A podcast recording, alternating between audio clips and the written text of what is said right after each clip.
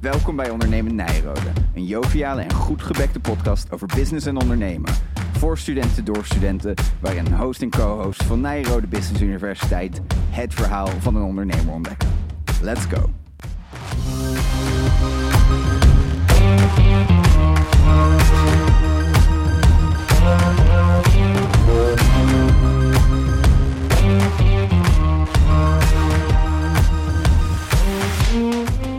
Hey, leuk dat je luistert voor de allereerste keer naar de Ondernemend Nijrode podcast. Mijn naam is Jan Amelink. Naast me zit mijn co-host en medestudent Cas Buskermolen. Zitten we dan, hè? Allereerste keer. Ja, vind je het spannend? Ja, ik vind het wel spannend. Ja, tuurlijk. hè. De allereerste keer, dus we hebben een aantal testinterviews gedaan. Dit is Ja. de eerste keer dat je ook wordt gepubliceerd, naar intern in dit geval. Ja, dat is altijd spannend, maar ik denk dat we allebei heel veel zin in hebben, toch? Kom Ja, heel erg. Ja. Want Ja. hoe, zijn we, hoe zijn we dit begonnen? Wat was het idee van, goh, een podcast beginnen? Ja, kijk, een podcast is natuurlijk niks nieuws. Eh, het is natuurlijk een super snel groeiend medium, maar het is, is niks nieuws. Eh, voor ons was het meer van, als studenten zien we CEO's en topondernemers natuurlijk best wel op een voetstuk. En eigenlijk willen we gewoon laten zien, er zijn ook gewoon mensen van vlees en bloed, zijn ook jong geweest, hebben ook hun onzekerheden gehad, hun twijfels en tekortkomingen. En vooral ook, hè, wie waren zij als student? Waar zijn ze nu? Hoe zijn ze daar gekomen? En wat zouden ze ons willen meegeven? Daar ligt echt de focus op. Ja, en daarvoor hebben we een concept natuurlijk bedacht. Eh, het idee is dat we één host hebben, één co-host. En die veranderen dan de hele tijd. En voor de rest ver- proberen we een verhaal te ontdekken eh, vanuit verleden, heden en toekomst. Ja. En nog een paar andere verrassingen komen er tussendoor. ja, maar, eh, ja. Dus laten we beginnen. Want Ja, wie- eerst wij de- zien hem al zitten. Ja, wij zien hem zitten de meeste mensen natuurlijk niet als je luistert. Wie zit naast ons, Kas? Ja, nou ja, vandaag is het toch wel echt niemand anders dan eh Mr. Nijrode himself. Hè? De CEO, de rector magnificus van Nijrode. Eh, nou, ook niet vies van een biertje als Prins Carnaval in Tilburg hebben we ondervonden. Eh, normaal gesproken toch wel wat weggestopt in zijn, eh, in zijn torentje, maar vandaag bij ons aan tafel. Dus eh, super Koen, welkom en heel leuk dat je er bent. Ja, fijn om er te zijn, dankjewel. Ja, we beginnen elke keer met dezelfde natte vraag. En dat is, hoe was jij op onze leeftijd? Eh, ik denk een beetje hetzelfde als jullie. Eh, ondernemend, actief, eh, lekker studentenleven. Eh, ik heb in Amsterdam gestudeerd, hè, dus eh, aan de UvA, politicologie. Eh, ehm, dus ik had, eh, dat eh, waren niet heel veel uren in de collegebanken. Dus veel tijd om ook leuke dingen te doen, uit te gaan, eh, sporten, van alles. Vrienden. Ja, want daar hadden we het al een beetje over, hè, politicologie. We hadden net een beetje een discussie gisteren van, nou, ik vind het persoonlijk helemaal niks. En ik vond het heel erg Ik vind het leuk. heel saai. En want inderdaad, jij hebt hiervoor, wat, jij hebt technisch bedrijfskunde, Nee, bedrijfskunde human gedaan? resource. Oh, dat, ja, dat, dus ja. dat, is- dat was ook niet helemaal een goede keus. Maar in ieder geval, ja, politiek, politiek is voor mij een beetje saai, maar jij bent er wel Ja, wat meer ik heb van. filosofie en theologie gestudeerd, dus voor, ik Oh, vond het wel weer ja, heel interessant. Snap ik, ja. Ehm, maar waarom, hoe kom je Nou, als, als op, op tijd. politicologie? Dus eh, ik ben in Alkmaar opgegroeid en in die tijd ging eigenlijk iedereen ging dan ga je logischerwijze naar Amsterdam om te studeren. En heel veel mensen in die tijd gingen of economie doen of rechten. En ik dacht, ja, ik, eh, toen dacht ik van, nou, ik ga niet met die grote groep mee ook rechten studeren. En by the way, ik ben geen beta, dus dat, viel, dat stuk viel al helemaal af. En toen dacht ik, ja, wat, wat, wat heeft eigenlijk van alles wat en, en, en past ook bij mijn interesses? Nou, dat is politicologie, politieke wetenschappen. Ehm, en dat is niet zozeer politiek, dat is ook economie en recht. eh, en filosofie, hè, bijvoorbeeld politieke filosofie. Natuurlijk ook geschiedenis. Eh, dus, dus daarom, juist dat het van alles wat eh, was, dat vond ik juist heel erg aantrekkelijk eraan. Is dat belangrijk om, om breed te beginnen als je jong bent? Want je zegt, het zijn best wel veel verschillende dingen. Is dat belangrijk? Of kan je Ja, ik ben wel enthousiast over een wat bredere studie, een wat bredere insteek. Omdat je gewoon dan pas leert kijken van, oké, eh, wat interesseert mij nou eigenlijk echt? Hè, dus als je heel smal begint met iets, ja, dan, dan, dan is het moeilijk ook om breder te, te, te leren kijken. Dus ik zou wel altijd denken, probeer zoveel mogelijk, ja, zo breed mogelijk te studeren, om maar ook dingen erbij te doen, weet je. Als je nu heb je de tijd en de energie en, en de wil om, om, eh, om meer dingen te doen dan alleen je studie ook, hè. Dus zoek de verbreding ook in andere dingen natuurlijk. En je zegt, ik heb dan breder leren kijken. Hoe heb je dan leren kijken met je met de politicologie-studie? Nou, dat, omdat eh, het aantrekkelijke daarvan is natuurlijk dat het gewoon een heel breed eh, gebied bestrijkt van dingen die mij interesseren. Het gaat natuurlijk vooral ook wel om dat je iets gaat studeren wat je wel echt interesseert. Niet om, om breed te doen om de breedte, maar wel om dingen die je ook echt interesseren. Ik ben echt wel geïnteresseerd in geschiedenis. Ik vind politiek nog steeds super interessant. Eh, economie, nou noem het op. Dus het zijn nog steeds wel de dingen die ik toen... Ja, ik denk dat ik dus goed gekozen heb als je dat achteraf zo ziet. Hè?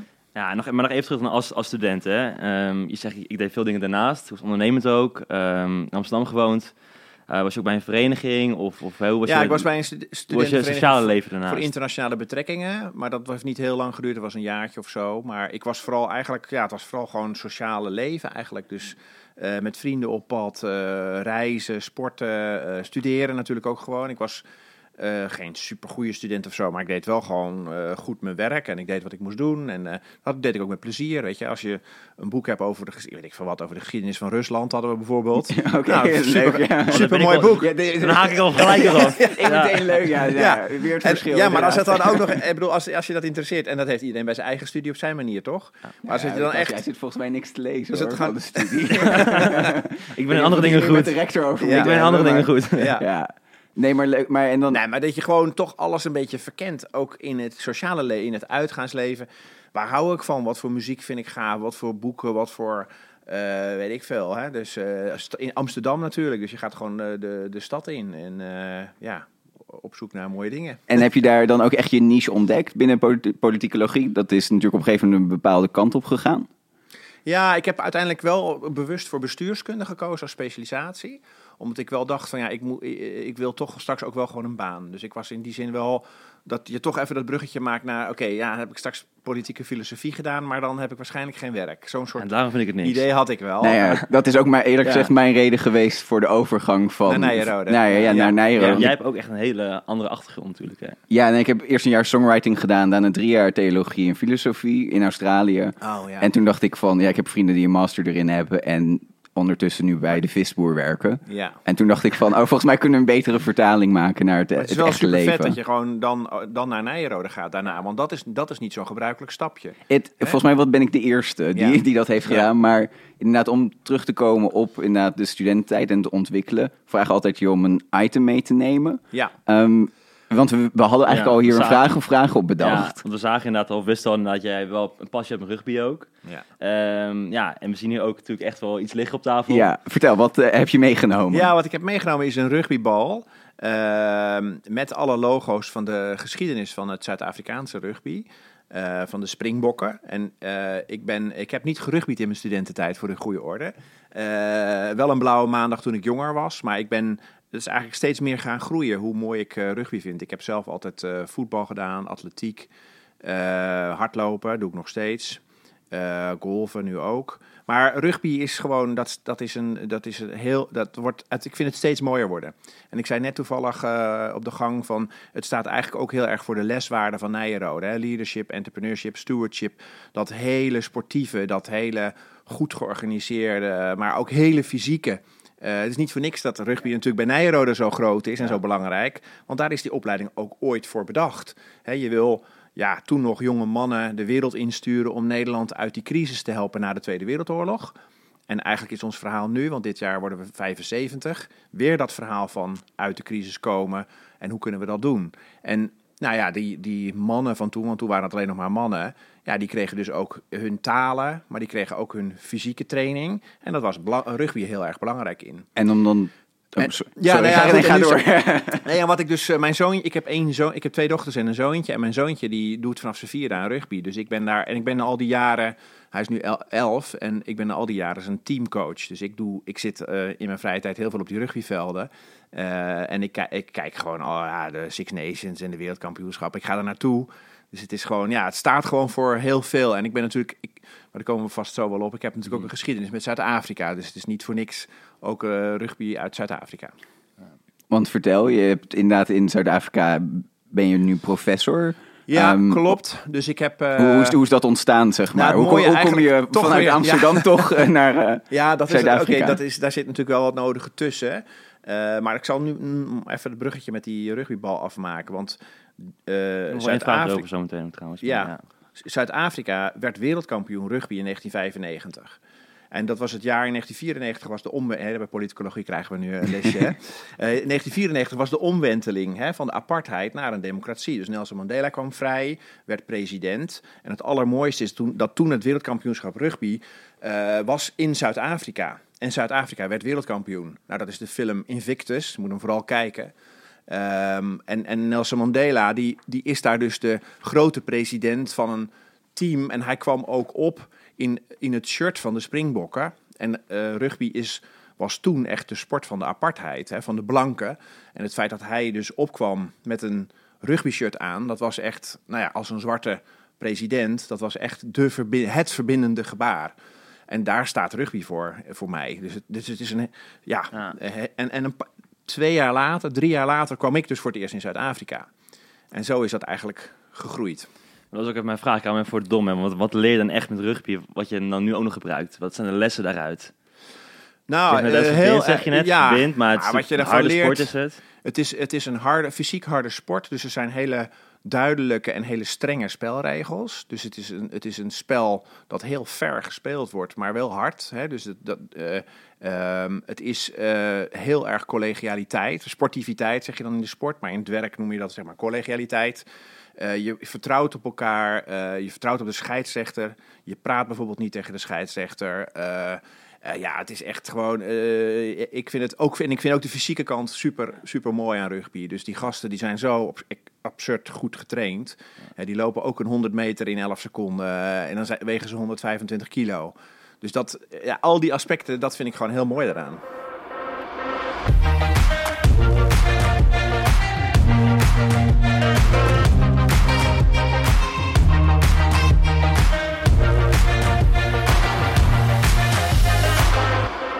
Zullen we eerst nog even de luisteraarsvraag doen? We We, hebben ook altijd een ja. vraag van de luisteraar. Ja. Ehm, omdat het is voor studenten door studenten. Ja, tuurlijk. Ehm, en dus het idee is dus mensen mogen vragen instellen of insturen. En dat is gedaan. En dat is juist ook een mooie brug van je studententijd inderdaad naar je werkende carrière. Oké, ik eh, zag op je LinkedIn dat eh, je in 1999 je master hebt afgerond. En in 2001 je PhD. En vervolgens in 2002 al meteen als algemeen directeur van PBLQ bent begonnen. Eh, en ik vroeg me heel erg af hoe, eh, ja, hoe, hoe dat tot stand is gekomen en hoe u dat eh, ervaren heeft. Ja, dat is een mooie vraag. Dus ik heb, ik heb van 88 tot 91 politicologie gestudeerd. Omdat het ook niet een hele intensieve belasting was, dacht ik ook van ja. En ik, en ik heb bestuurskunde gekozen en ik dacht van ik, ik, ik moet een stage doen en een scriptie schrijven. Dus weet je wat, ik zoek gewoon een stageadres. En via een oom van mij, die bij de vakbond zat, kwam ik, bij, kwam ik in Den Haag terecht bij het Centrum voor Arbeidsverhoudingen. Eh, en ehm, toen had ik eigenlijk pas drie jaar gestudeerd of zo. Dus ik ben uiteindelijk ook drieënhalf jaar eh, afgestudeerd. En toen kon ik daar stage lopen en via hun ook mijn eerste baan krijgen bij het ministerie van Justitie. Dus toen ben ik, eigenlijk ben ik daardoor ook meteen naar Den Haag verhuisd. Want ik dacht, ja, om nou de hele tijd heen en weer te reizen. Toen waren de supermarkten s'avonds bijvoorbeeld niet open. Dus dan reed je in het donker met die trein naar, van, van Amsterdam naar Den Haag en weer terug. En ik vond dat vond ik vreselijk. Ik dacht, weet je wat, ik spring in het diepe en ik ga gewoon in mijn eentje naar Den Haag.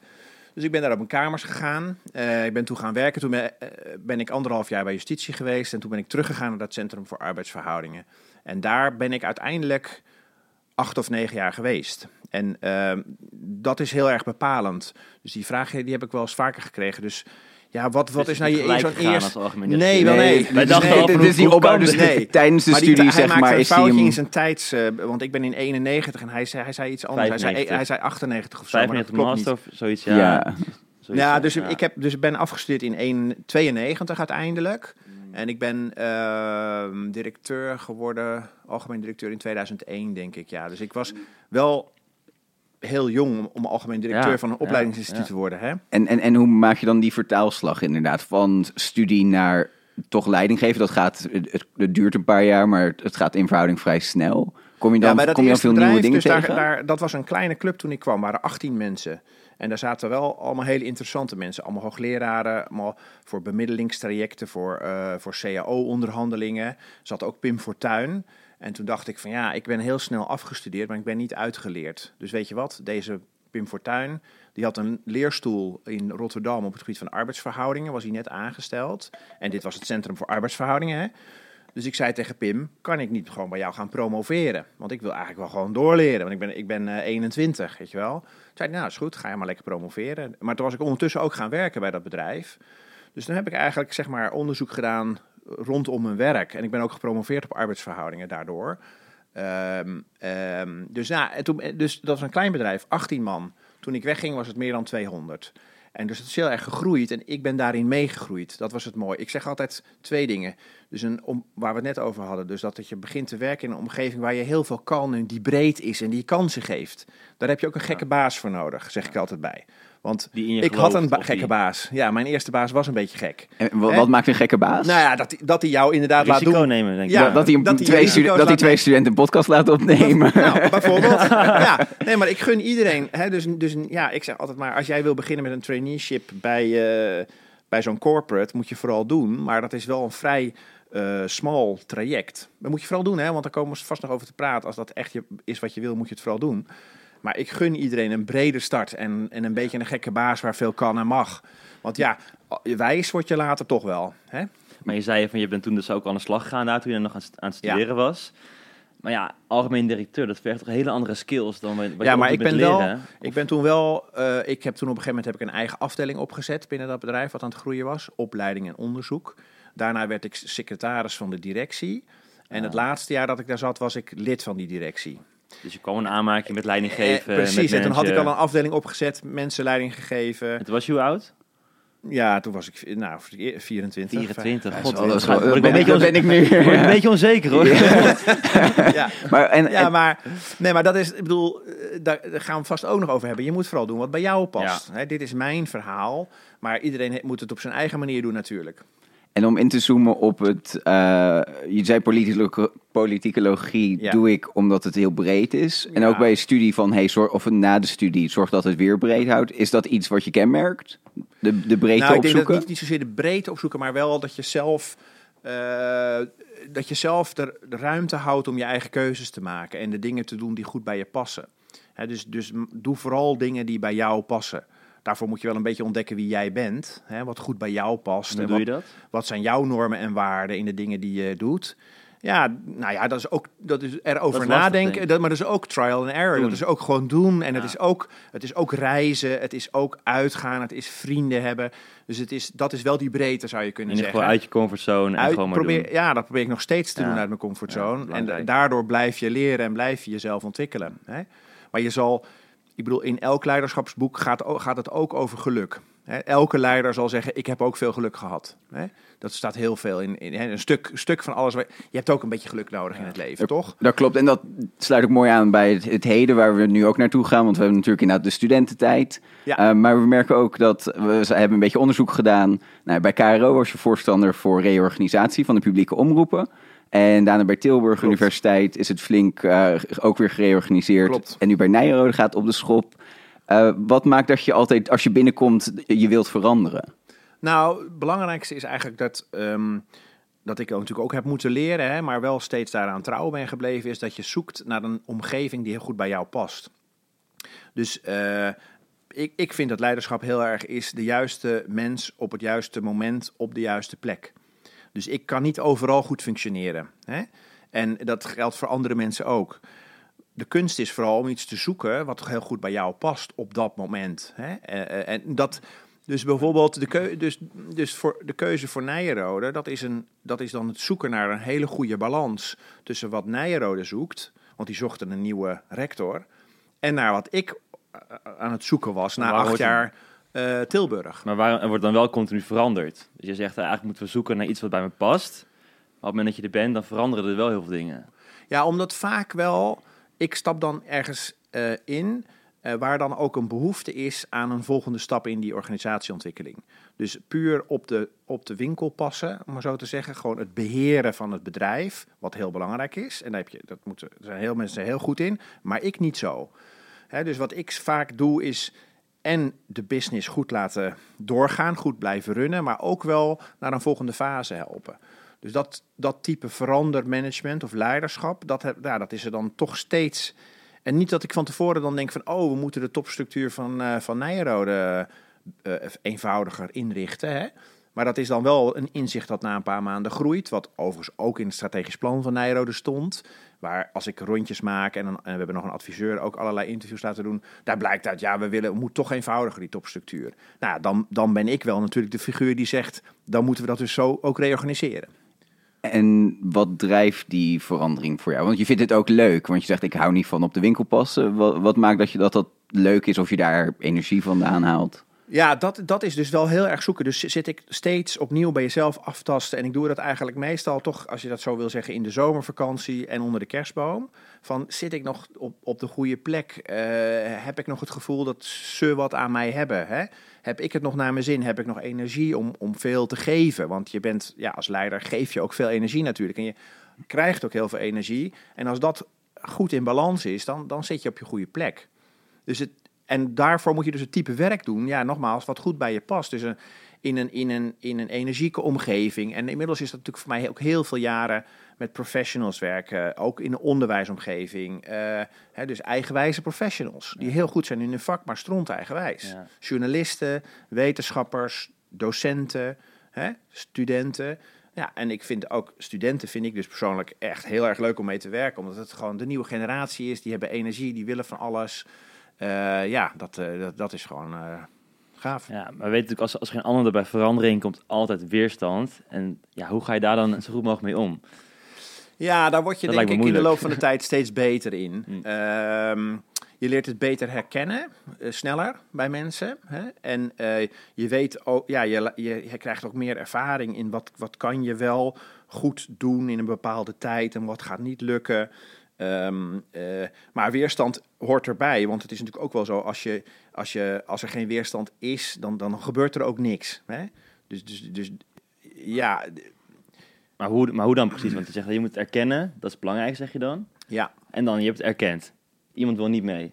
Nou ja, dan uiteindelijk gaat het natuurlijk toch om dat jij. Eruit, nee, maar uiteindelijk is dat je. Het gaat het natuurlijk toch om dat jij wel een overtuigend verhaal hebt over wat je in gang gaat zetten. Dat dat het beste is voor Nijrode of voor de KRO. Dat dat wel dat verhaal moet je wel overtuigend kunnen brengen. Het moet ook overtuigend zijn. Mensen moeten er ook in geloven en zeggen ja, maar dat snappen wij ook wel dat dit beter kan georganiseerd worden. Een stukje inspireren. Ja, zeker. Ja. Maar ook, niet, ook weerstand ook niet uit de weg gaan. Hè? Dus weerstand uh, kan heel functioneel zijn, heel goed zijn. Mensen nou, houden niet allemaal van nature evenveel van nieuwe dingen en van verandering.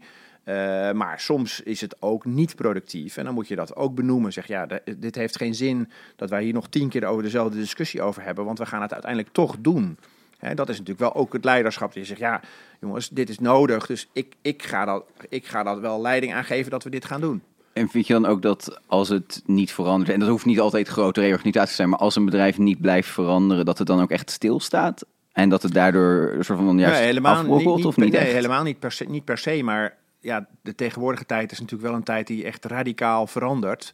Uh, er is zoveel verandering. Dat ja, stilstaan, het klinkt heel cliché allemaal, maar het is natuurlijk bijna geen optie. Bijvoorbeeld voor een bedrijf als Nijenrode in een online wereld concurreren moeten wij nu met MIT, Harvard, Rotterdam, noem het allemaal op. Maar wat is dan het onderscheidende kenmerk van Nijenrode? Waarom zou Nijenrode dat goed doorkomen, deze digitale transitie? Dat, dat, dus daar, er is zoveel. Uh, zoveel reden om, om, om je te blijven ontwikkelen, ook als organisatie. Om bij de tijd te blijven, om scherp te blijven, om nieuwe dingen te doen, nieuwe dingen te ontwikkelen. Ja, dat, dat, ik denk dat dat tegenwoordig het leiderschap, iedereen, dat elke leider dat wel heeft. En wat zijn dan de kernwaarden van Nijrode, wat Nijrode uniek maakt? Die moeten wij weten, kom op. Nee, maar, nee, maar kijk, we kennen de waarden, maar wat maakt voor jou als nou, rector dat je zegt van... Waarom ik het na een half jaar nog steeds heel erg mooi vind om hier te werken, is dat het een prachtig mooi instituut is. Met super bevlogen uh, mensen. Dus iedereen gaat voor Nijrode door het vuur. Het is een supersterk merk. Ik heb natuurlijk al voor sterke merken gewerkt, als je het zo wil zeggen. Maar dit is echt, iedereen kent Nijrode. Iedereen heeft er een beeld bij. Je werkt aan de toekomst van mensen, je werkt aan de toekomst van studenten, je werkt aan de toekomst van hè, executives die hier nog opleidingen komen doen. En je werkt ook dus aan de toekomst van Nederland. En dat is dat verhaal van 75 jaar. Hoe kunnen we Nederland weer als Nijrode helpen uit die tweede grote crisis te komen? Dat is nou, ja, en daar mag ik dan uh, aan meewerken. En als we even terug gaan, hebben we het natuurlijk over je tijd hier bij Nijrode, maar je hebt natuurlijk een hele ja, indrukwekkende carrière gehad eigenlijk op je cv. En lijkt toch wel alsof je heel erg de wind in je rug hebt gehad. Is dat ook zo? En zou jij in hoeverre denk je dat dan af? Nou, ik zou wel zeggen, ja, ik heb geluk gehad ook, ja. Uh, maar ik ben ook wel heel trouw gebleven aan mezelf. Dus uh, ik heb, ja, bedoel, ik ging in mijn eentje naar Zuid-Afrika, terwijl mijn collega-student, het was toen een mastersopleiding, een tweejarige mastersopleiding, aan de Nederlandse School voor Openbaar Bestuur. De meeste mensen, ook daar weer, die gingen dan naar Australië of naar New York weet je wel, mooi. En ging je met een groep naartoe. Worden, en ik dacht, shit, ik kan in mijn eentje naar Kaapstad. Uh, nooit van gehoord. Uh, Eh, en daar is net die omwenteling geweest. eh, gevaarlijk. Oh ja, gevaarlijk. Maar ik dacht, nou, dat ga ik doen. Nou, ben ik een paar maanden in, in Zuid-Afrika geweest. En dat heeft me heel veel gebracht. Hè? Ik had ook naar New York kunnen gaan. En ja, dan had ik nu niet die rugbybal bij me gehad. Dus je... Ja, Dus wat je was, zegt was de basketbal geworden. Maar, ja. ja misschien wel, ja. Maar als ik goed begrijp, wat je zegt eigenlijk, van je dwingt af, ook door uit je comfortzone te gaan, ook door maar gewoon te doen, wees niet bang Absoluut. en ja. gewoon gaan. Ja, maar wel de dingen te doen die, goed, die wel dicht bij je zijn. Ja. Hè? Dus eh, ja, dat moet je zelf ontdekken wat dat dan is. Dat heeft iedereen voor zichzelf. Maar ja, uit je comfortzone is, is, is natuurlijk niet de hele dag extreme dingen doen die heel ver van je afstaan. Want dat hou je niet vol. Dan ga- dan krijg je, ga je burn-out. Hè? Eh, als je te lang jezelf te weinig uitdaagt, dan word je saai. Niet waar? Dat klopt. Ehm, Nog even iets anders. Ja, heb jij dat vaak genoeg dat je uit je comfortzone gaat? Of? ik denk het wel. Voor mij, ik kom niet uit een businessfamilie. Dus ten eerste al dat ik in mijn eentje naar Australië ging als 18-jarige. Ja, dat eh, is is ja. best wel. En nu- nu ook nee, met Nijrode. Het is toch zeg maar een andere slag. Mijn familie zit allemaal in de politiek of zeg maar rondom of journalistiek. Ehm, daar je daar- niet Ja, nee, klopt. ik Ja, maar dat vind ik wel echt een voorbeeld. Dat is dus ja. echt wel uit je comfortzone. Dat je dan naar Nijrode gaat en Ja. naar de Business Universiteit. Want ik heb natuurlijk ook wel... Kijk, heel veel mensen vonden het fantastisch dat ik dit ging doen. Maar ik heb ook een enkeling die zei... Ja, wat moet jij nou bij zo'n Business Universiteit? Ja, zeg, ja, Herkenbaar. ja, dat ik, en dan zeg ik van ja, dat komt omdat ik. Dit, hier komen gewoon heel veel dingen voor mij go- goed bij elkaar. Nou, wat ik net ook zei over het onderwijs, over de waarde waar Nijrode voor staat, de fase die het doormaakt, de omvang die het heeft. Dus ja, ik ben bijvoorbeeld. eh Tilburgse Universiteit was misschien wel tien keer groter dan Nijrode. Dus en ik zie dat niet als een soort eh, degradatie of zo, helemaal niet. Ik vind het heerlijk om gewoon weer veel meer tijd te hebben voor, voor de mensen, er, er dichter op te zitten, meer te kunnen sturen. Dus ja, dat, het brengt mij veel. Maar heeft het dan... En hopelijk naar Herode ook. Heeft, dat heeft moet je het, nog zien eerst. ja, eerst- eerst zien dan geloven. het. Ja, nou, ja. ehm, heeft het dan nooit tegengezeten? Nou, ja. God, gisteravond is eh, Bibiam Mentel overleden. Hè? Dus dan, dan, dan zit het tegen. Nee, dus in die categorie tegenzitten heb ik niet eh, gehad. Dus wat ik ook zei, ik heb ook geluk gehad. Ik heb ook altijd hard, vergis je niet, ik heb ook altijd gewoon hard gewerkt. Dus ik, ik, vooral ook wel benadrukken dat ik gewoon ook hard werk en altijd heb gedaan. En dat met plezier heb gedaan. Ik heb altijd gewoon alles wat ik kon. Hè, ik, ben, nou ja, ik ben katholiek opgevoed, dus je moet hè, gebruik je talenten die je hebt gekregen voor het goede, om het maar even een beetje zo te zeggen. Heb ik ook altijd gedaan. Dat heb ik ook altijd zo gevoeld. Maar wel met plezier. Dus nooit tegen heug en meug. En natuurlijk ben ik ook, ja, heb ik natuurlijk ook mijn mindere fases en mijn mindere periode. Natuurlijk, net als Iedereen. iedereen. Iedereen, is allemaal mensen toch? Ja. ja. Hey, maar toen je natuurlijk hier kwam, uh, dit is natuurlijk, staat bekend als de ondernemende en business uni- universiteit van Nederland. Ja, hoe was het toen je hier kwam? Ervaarde jij dat ook zo? Of dat het echt een ondernemersuniversiteit is? Ja, ik wat je heel erg goed kan merken is dat uh, heel erg nauw verbonden is met, uh, met bedrijven en inmiddels ook met overheden. Dat er heel veel mee wordt samengewerkt. Uh, dat het op een hele plezierige manier gaat. Um, dat het ook zo als zodanig wordt herkend. Dus ik vind echt dat je dat heel goed kan merken. Um, in de, in de, in het programma's die we aanbieden, in het, het type klanten dat we hebben of, of studenten. Ja, zeker. En is het niet te veel, als je op campus loopt, uh, bijna een zuipcamping geworden, dat juist het ondernemend gedeelte uh, uh, weg is gevallen? Moet dat ook weer terug worden gevonden? Nou, ik geloof niet. Ik, ik snap natuurlijk heel goed en ik zie er iets te veel van voor wat mij betreft dat het natuurlijk een lastige tijd is met corona en dat er daardoor dingen ook gebeuren dingen op campus, net als hier, als op andere, in andere universiteitssteden en andere studentenhuizen. Dat is ook corona gerelateerd, dus ook verveling. Maar ik, nee, ik denk niet. Ik denk dat er, zoals het in jullie initiatief voor een podcast, maar ook uh, de vak, weet je wel, de, de friend, uh, hoe heet dat ook weer precies? Uh, die, die financial ja, advice voor corona. Die studenten ja, okay. die bedrijven gratis helpen uit corona-problemen te komen. Ja, zo zie ik allerlei initiatieven. En dat vind ik alleen maar. Amsterdam is een vestiging geopend. Daar zit een, er zit een, een, een start-up omgeving. ja, zo kan ik nog wel even doorgaan. En wat zijn dan, als je kijkt naar de studenten, wat zijn de belangrijkste dingen die zij, uh, de belangrijkste vragen die zij zouden moeten stellen? Hoe bedoel je? Uh... Voor, voor, om zichzelf te verder te ontwikkelen. Nou ja, ik, dus nogmaals, uh, wat, wat zijn mijn normen en waarden? Wat vind ik belangrijk? En wat uh, past daarbij? Hè? En uh, in hoeverre ben ik bereid om, daar, om daaraan concessies te doen? En mijn advies zou zijn, doe daar niet te veel concessies aan, want daar word je ongelukkig van. Hè, dus blijf jezelf trouw, blijf je word na, uh, waarde en normen trouw. Zoek naar omgevingen die daar goed bij passen. Ja, dan, dan kom je optimaal op een plek te zitten, denk ik. En wees ook niet bang om weg te gaan als het niet zo is. Mm. Oh, Want het is natuurlijk, je comfortzone is natuurlijk, ja, ik heb een mooie eh, studie of ik heb een mooie baan en ik heb een leuke vriendin of een vriend.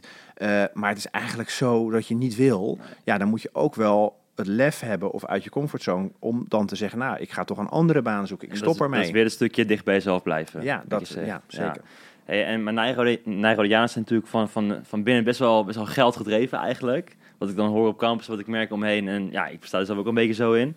Maar vanuit de maatschappij wordt er wel steeds smeriger gekeken op eh, veel geld willen verdienen. En ik weet, Jan Anders wat links rakker dan ja, maar klopt. ja, wat vind jij daarvan? Nou, ik merk aan Nijrode wat ik hoor en zie. En ook aan zeg maar, de medewerkers en de, en de docenten en de hoogleraren. Dat heel erg juist die societal impact, dus meer de maatschappelijke impact, steeds belangrijker wordt. Dat staat nu eigenlijk in alle stukken die ik nu voorbij zie komen. En wat we ook rond het 75-jarig bestaan. Een soort van ja, de, de impact die je maakt op de samenleving. Met een business eh, insteek, hè, met een business look. Maar. ehm, dat gaat niet meer alleen maar over geld verdienen. Dat, dat, dat herken ik niet zo. Maar je mag wel veel geld willen verdienen. Ja, tuurlijk, maar dat... Ah, ja, kijk, dus het- hallo. ik, ik, ga, ik, ga, nee, maar ik ga het nu ook even. Ik, want ik ben, zit hier juist ook omdat, het, omdat inderdaad die balans die je zegt er heel mooi is. Dus ik ben, moet zeggen, ik ben met deze vraag niet helemaal eens. Ehm, omdat er. Ik bedoel, er is Hier net, ook een discussie ja, over ja, klopt. En Ja. er is net ook een, natuurlijk een nieuwe professor aangesteld, ook weer rondom business ethiek. Ja, Ehm, dus, dus ik denk dat dat juist heel belangrijk is en dat dat verder moet gaan dan eh, ja, nu met Ja, ABN je AMRO. niet te vragen van bedrijven. Kijk, dat is jouw individuele. Je zegt van, nou, jij of uh, collega-studenten, die willen graag heel veel geld verdienen. Nou, prima. Maar dan, kom je toch, dan heb je toch een onderneming om dat te doen. Of je werkt bij een bedrijf. Ja, en daar komen toch die, die ethische vragen, die business ethiek, eh, integriteitsvragen. Als je daar niet mee kan omgaan, niet mee kan dealen, dan ben jij geen succesvol ondernemer. Of je onderneming is binnen een hele korte tijd weer verdwenen. Dus je zult je daar echt toe moeten verhouden.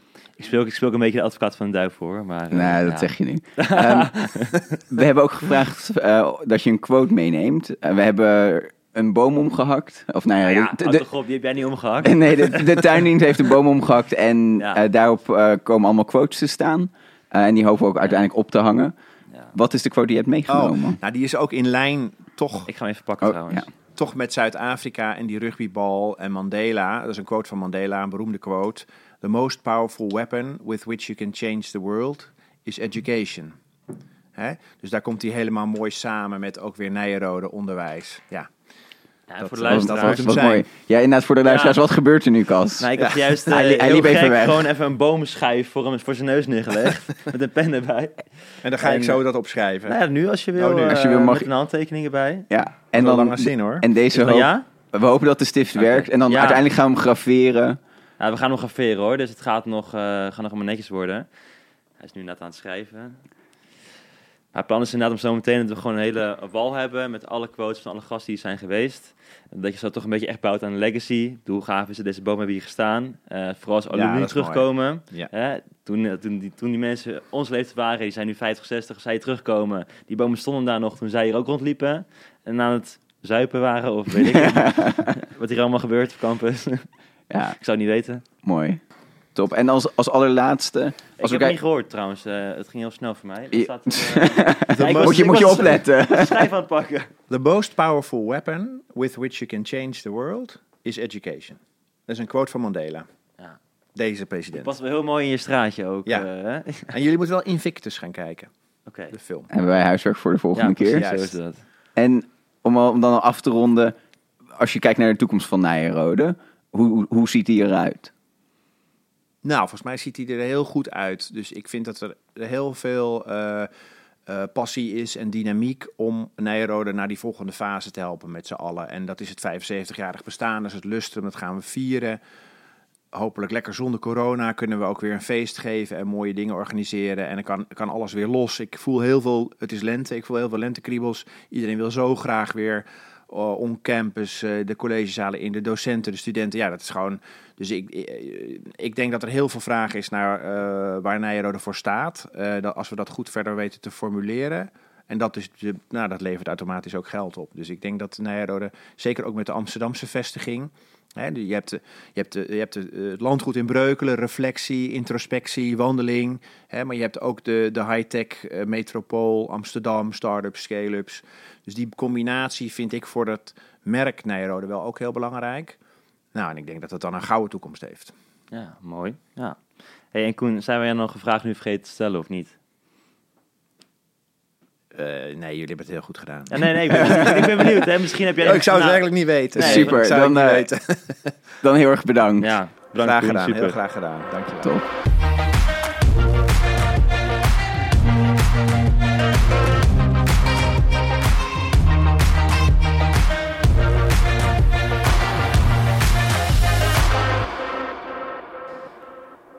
Koen is, Ja. eh, Koen is net weg. Eh, interview is geweest. In 10 seconden, wat vond je ervan? Ja, ik vond het tof. Eh, Wat mij het meest bijgebleven is echt eh, dicht bij jezelf blijven en wel uit je comfortzone. Ga het maar gewoon doen. En ga Ja. erachteraan. Dat herken ik. Voor mij was het inderdaad het juiste moment, juiste plek, juiste moment. En dat je heel erg denkt van, hé, hey, waar wil ik naartoe? En, en ik vond de rugbybal verra- verraste me. Ja? Maar ah. het zal wel een beetje aankomen. Ah, dan eh, ben je slimmer dan niet. En een beetje geluk hebben, dat moeten we niet... Eh, een beetje geluk. Nou, en wij hebben veel CEO's, gelukkig, eh, die hier nog aan zitten komen. Dus hou vooral ons kanaal in de gaten van Ondernemend Nijenrode. Weet je wat wij gaan doen? Nou. nou lekker een biertje drinken.